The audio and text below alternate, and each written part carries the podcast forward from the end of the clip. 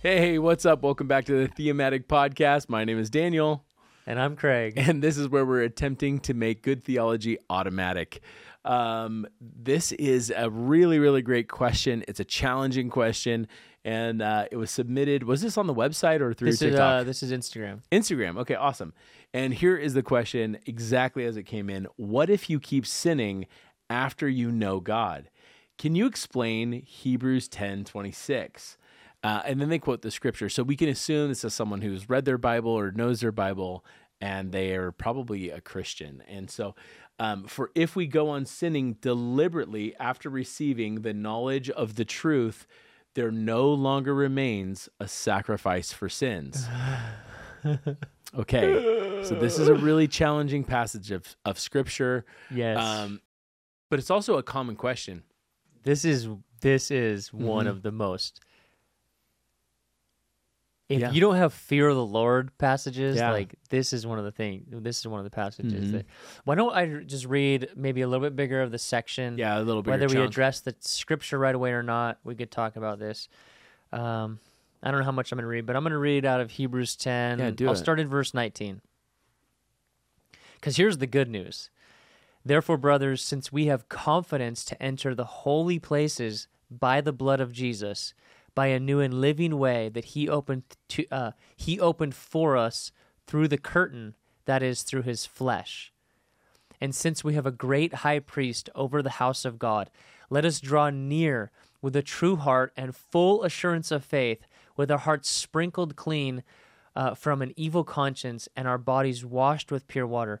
There is so much theological depth in what's being said and, and ties back to Old Testament and all this. I mean, this is so rich. Let us hold fast to the confession of our hope without wavering, for he who promised is faithful. And let us consider how to stir one another on towards love and good works, not hmm. neglecting meeting together, as is the habit of some, but encouraging one another, and all the more as you see the day drawing near. Come on. 4. If we go on sinning deliberately after receiving the knowledge of the truth, there no longer remains a sacrifice for sins, but a fearful expectation of judgment and fury of fire that will consume the adversaries. Anyone who has set aside the law of Moses dies without mercy on the evidence of two or three witnesses.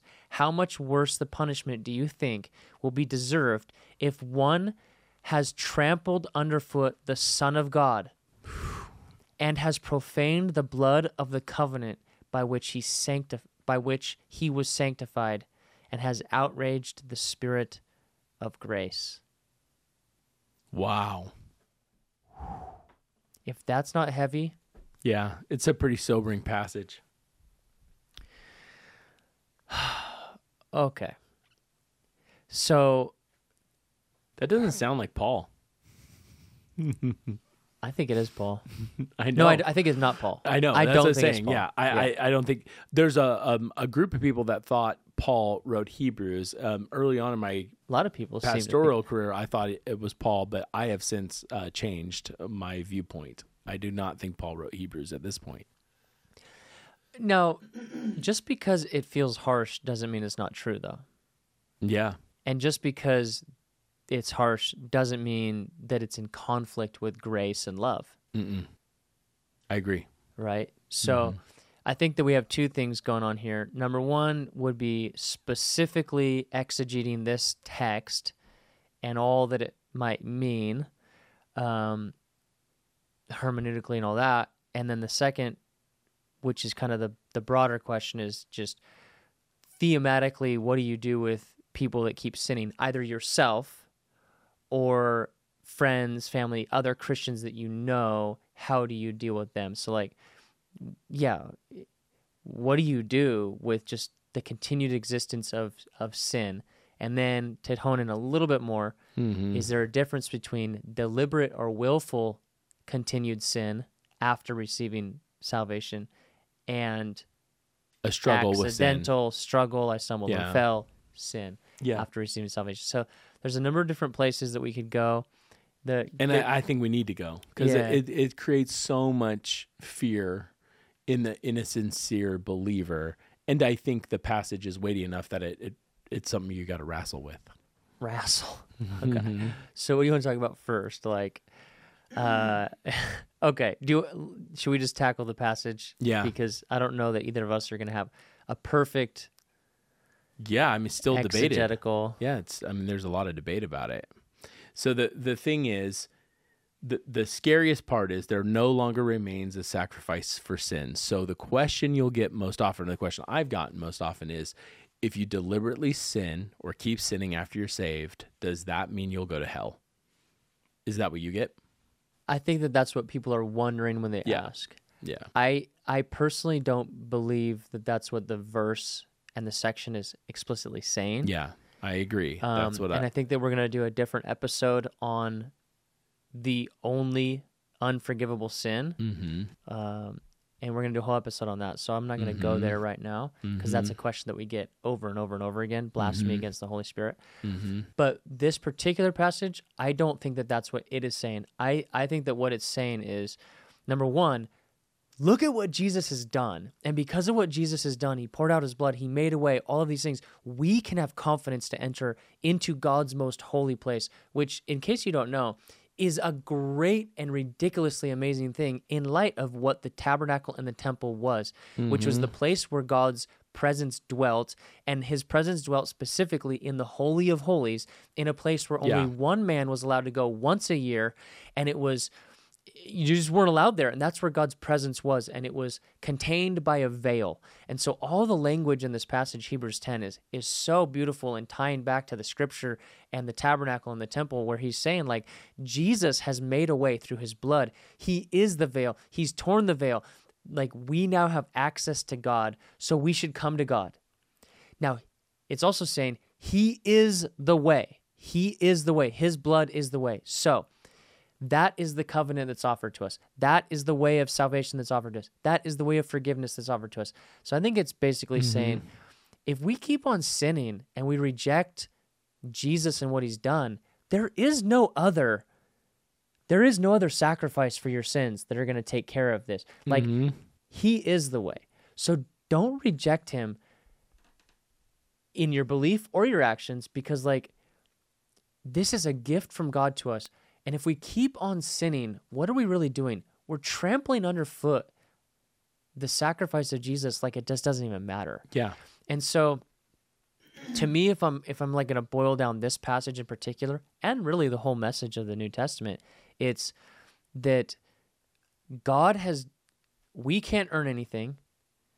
It's not primarily about our sin or our lack of sin. It's not mm-hmm. about our ability to fulfill the law or the 613 commandments or thousands upon thousands more. It's not about our ability to be legalistic and righteous and all of that. It's all about by grace, God did what we couldn't do. He gave his life. And now, out of response to what Jesus did, we should strive to live in a way that's holy and righteous and honoring of him. And that would be to not Yeah. continue to choose sin willingly. And uh, Yeah. because he, this is the only this is the only offering of covenant that God has made for us. yeah. He gave his own life for us, and so if we don't receive that, there is no there is no other sacrifice for sins. That's basically what I believe. But Yeah. again, I would say So- in this particular one, I would not say that I'm theologically an, an expert.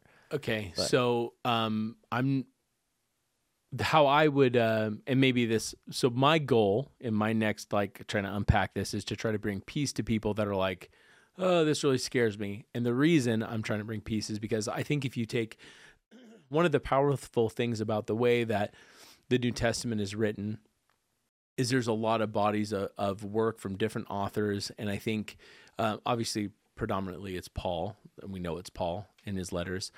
Um, and uh, Paul was sent to the Gentiles, which is mostly us. This is written to the Hebrews. The audience is Hebrews. It's Jewish people who have a. Um, they know the temple sacrifice system. We don't. So if you're a Gentile and you're listening to this, you actually aren't the primary audience for this. Right. That's really important. So when it says there no longer remains a sacrifice for sin, that's in the ESV. I'm going to use a different translation for just a second because I think it makes it a little bit more clear for us to understand. Um, this is New Living Translation, which is like a more conversational um, phrase phrase by phrase translation and why that's important.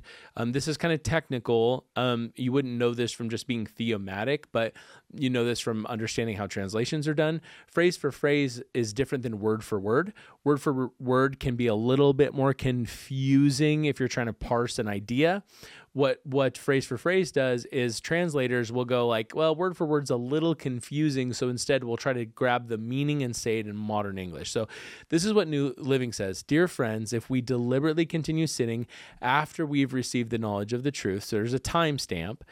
There is no longer any sacrifice that will cover these sins there's only one terrible expectation of God's judgment and the raging fire that will consume his enemies. For if anyone who refused to obey the law of Moses was put to death without mercy of the testimony of two or three witnesses, just think how much worse the punishment will be for those who have trampled on the Son of God and have treated the blood of the covenant, which made us holy, as if it were common and unholy, and have insulted and mm. disdained the Holy Spirit who brings God's mercy to us. So, what I think is he's saying here is remember the old temple system. You'd sin, you bring a sacrifice, one for one. Right. He's saying we no longer have that system. So after you have the knowledge of Christ, if you keep sinning, there's no more one for one system. So you can't just expect to keep sinning and then just, you know, in the old system, you would treat sin like, oh, I'll just keep sinning and I'll just get it forgiven. Sin, forgive, sin, forgive. I'll just bring a little, tr- you know, bring a little sacrifice. He's saying, no, no, no, no. That's not the system anymore. Now you have to understand that your sin cost Jesus his life. So understand the weight of your sin. And now we live holy because the sacrifice was God's own son. It wasn't a dove, a worthless sparrow for two pennies. It was the son of God. Mm, right. And so understand that the cost was Jesus. And so there's no system anymore for you, Hebrew, Jewish person. And so this isn't written to you as a Gentile saying, if you sin after you're saved, there's no way to redeem it he's unpacking the idea right. that the old system is not the system anymore. Good point. So that's what I think is happening, kind of getting them from the old system to if you are a Jew that is now saved, don't see your your sin as a transactional system anymore. That's right. no longer what it is. Right. The transaction was once and for all. It was Jesus, the Son of God, and it wasn't the blood of bulls, goats, and birds it's God's own son. Mm. And he's lifting that sacrifice's value above animals, is what this passage is doing. Right. That's how I read it. Okay. So and I think it's reflective. Let me say this: Paul preached grace so well. If you go to like, I think it's Romans six, and this is in the ESV, and it's uh, six one, and it's coming off of Romans five. You would you have done literally, by the way, if you get this, maybe Andy can link it. The best sermon I've ever seen on Romans in uh, two years ago, really? when you did your Romans series. Do you remember that? No.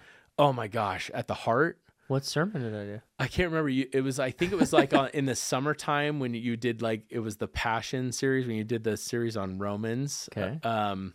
Anyway, you like unpacked Roman like the chapters of Romans. It was like the best ser- uh, sermon I've ever heard on Romans, and you did it. Oh. Um. But anyway, uh, maybe it was like reasonable response. It was in that series. Oh, was that was the it? one on it? Well, anyway, yeah. Uh, what shall we say then? Are we to continue to sin so that grace may abound? Heaven forbid, right? This is Paul. So Paul preached grace so well that people would leave a sermon that Paul preached grace on and be like, so wait, should we just keep sinning? So, like, Paul preached grace so well, people would get the wrong idea. He had to come right. and clarify. No, no, no. I'm not saying keep sinning. Right. Right.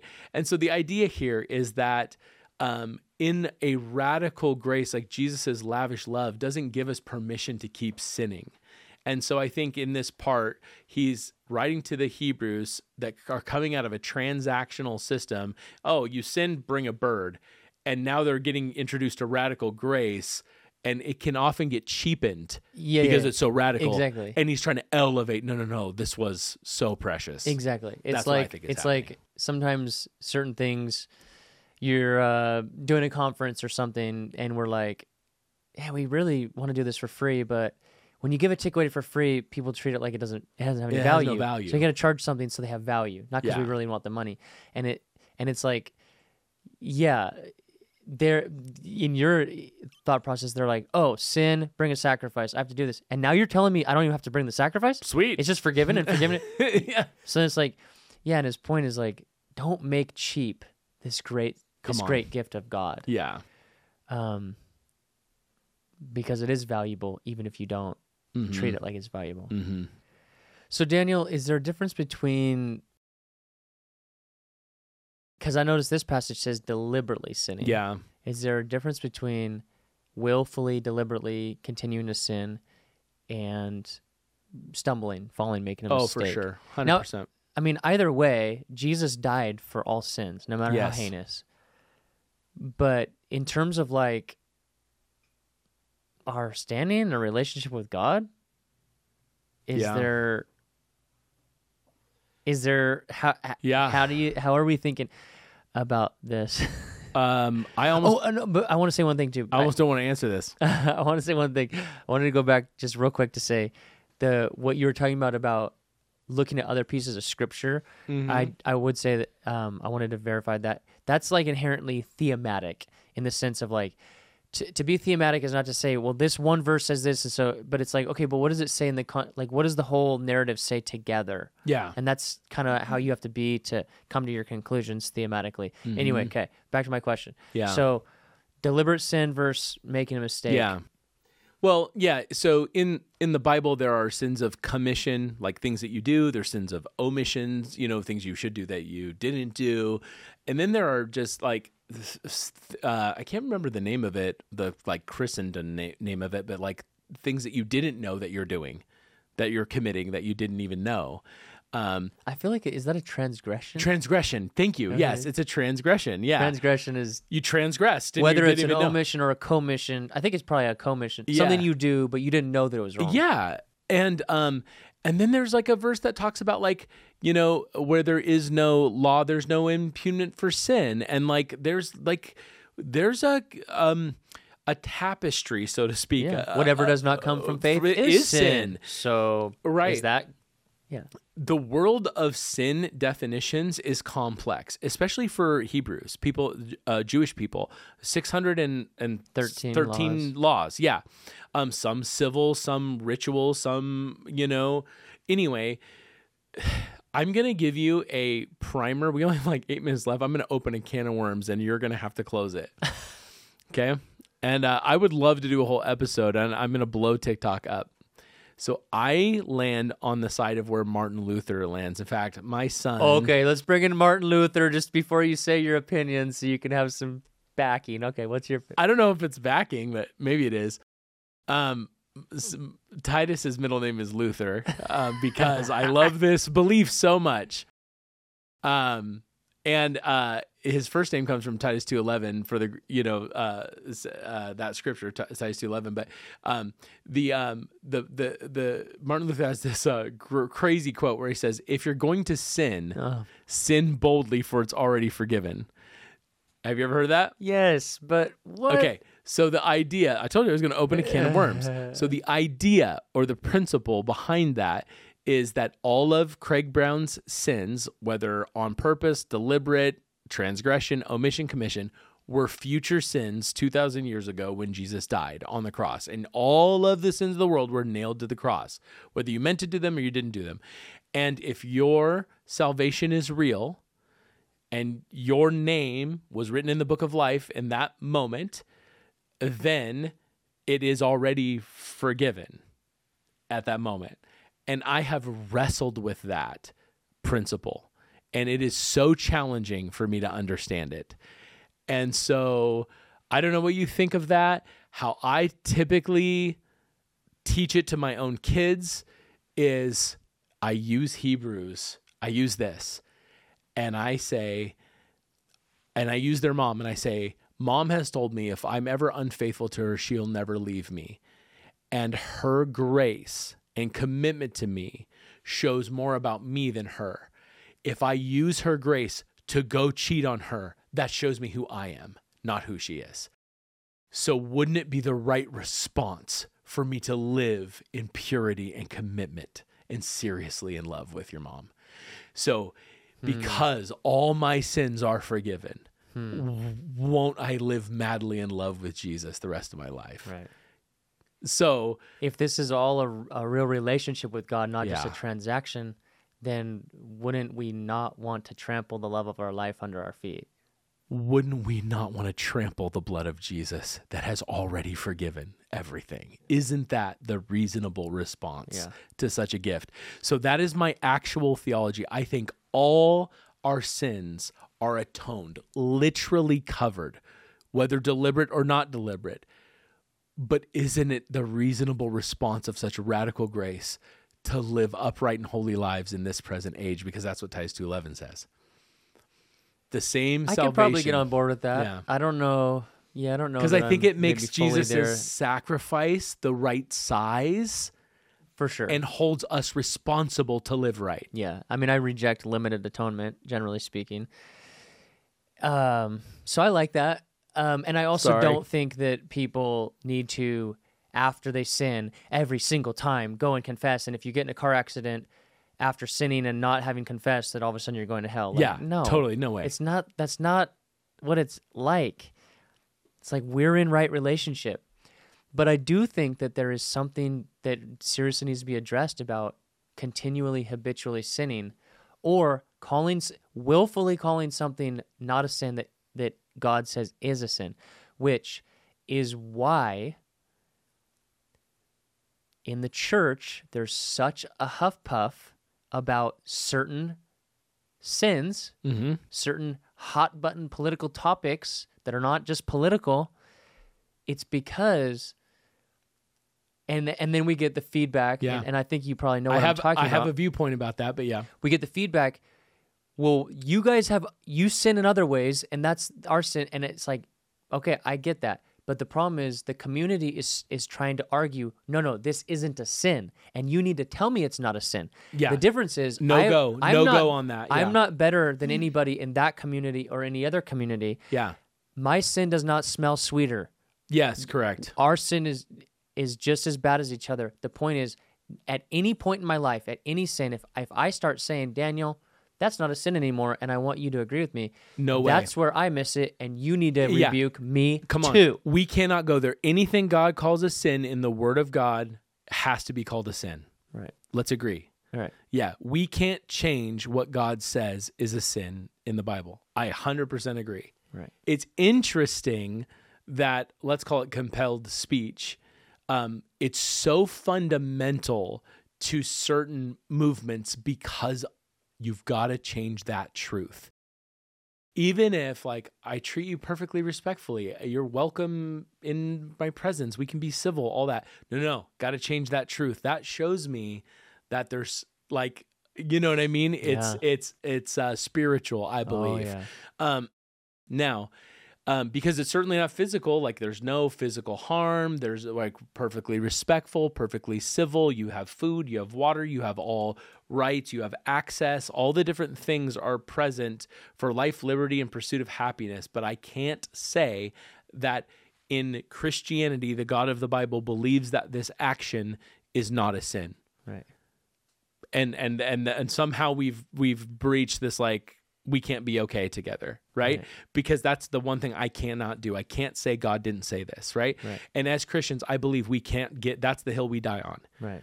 right we have to that sorry that's we can't right so we agree right, Yeah. now um i have a belief that i think atonement i so i'm going to say what i believe are you ready you can disagree i think salvation is still possible i think it's because atonement can cover even in that scenario where there is a uh, deliberate sin but i think community isn't really possible which is why the prescription in the new testament is to cut that kind of deliberate sinner out of your community and on purpose so that the devil can have the way with that person so i think He's there quoting uh, First Corinthians. First Corinthians 5. five.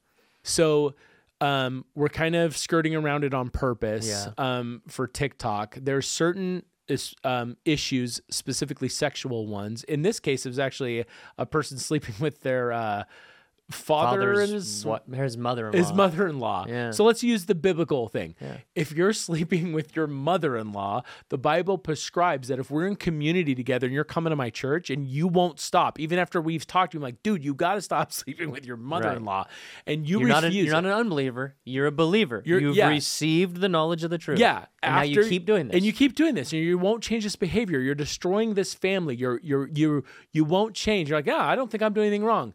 What the Bible says we ought to do as a community of faith is be like, I'm really sorry, you you can't be in this community anymore. Yeah. That is the prescribed biblical action that we take. And I would 100%, if I was a pastor of a church, if I was a member of church, I would not only do that action, I would agree with that action. Be like, yeah. And when you're ready to repent, meaning say, I'm really sorry, I was confused, I was lost in my sin. And when you're ready to repent, own it, and come back, I would welcome that person.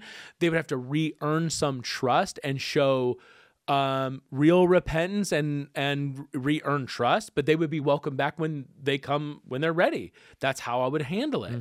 And the reason the Bible says to do that is because sometimes people have to like be in rebellion and reap what they sow to get humbled to come back and be ready because pain is the only teacher sometimes. Now, do I believe that Father God are they lost to the Father and will be in hell?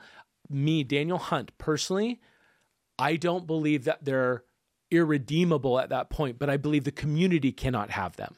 That's how I would hmm, parse that. Here's how I get it. If my child were lost in sin and they were in prison, we're still blood related, but we've lost community. I can't see them anytime I want. So that's how I parse it. When you're saved, you're mine. We're blood related. You are my son. But because of your actions, we can't get to each other anymore. And that's how I think the Lord parses it for our communities.